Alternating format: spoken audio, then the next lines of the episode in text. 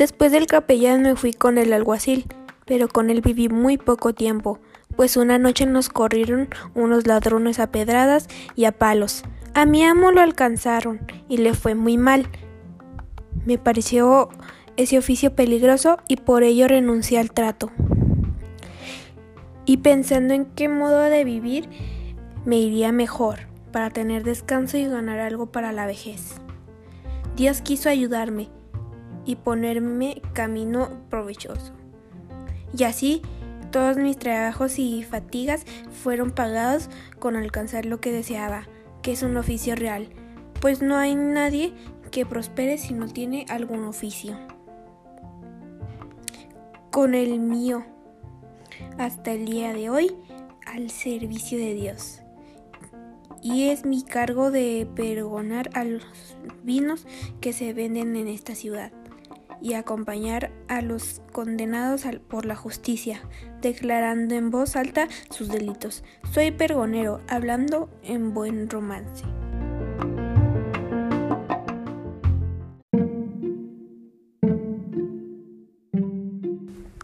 He llegado a saber, oh, rey afortunado, que en la antigüedad, en una ciudad de la China, cuyo nombre no me acuerdo, en ese instante había un hombre llamado Mustafia, que era sastre de oficio y pobre de condición.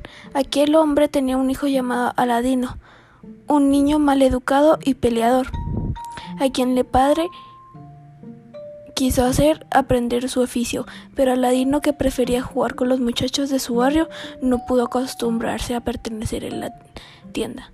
Cuando el pobre sastre murió, la madre de Aladino debió vender la tienda para sobrevivir. Por algún tiempo.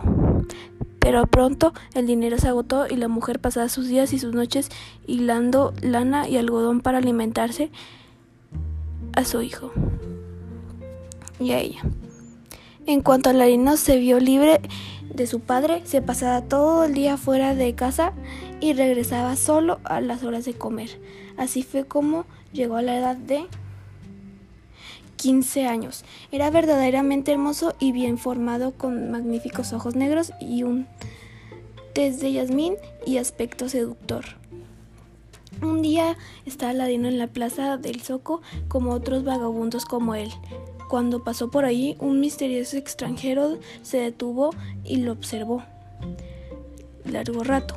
El extranjero era un mago conocedor de los astros y con el poder de su herencia podía hacer chocar unas con las otras montañas más altas. He aquí por fin, pensaba el extranjero, al joven que buscó desde hace largo tiempo. Se aproxima a Aladino sonriendo y le dijo, ¿No eres Aladino, el hijo de sastre Mustafa? Y le contestó, sí soy Aladino, pero mi padre hace mucho tiempo que ha muerto. Al oír estas palabras, el extranjero lo abrazó llorando y el muchacho le preguntó, ¿qué obedecen tus lágrimas, señor? Ay, hijo mío, exclamó el hombre, soy tu tío y acabas de revelarme de manera inesperada la muerte de mi pobre hermano. En cuanto te vi, descubrí el parecido de su rostro.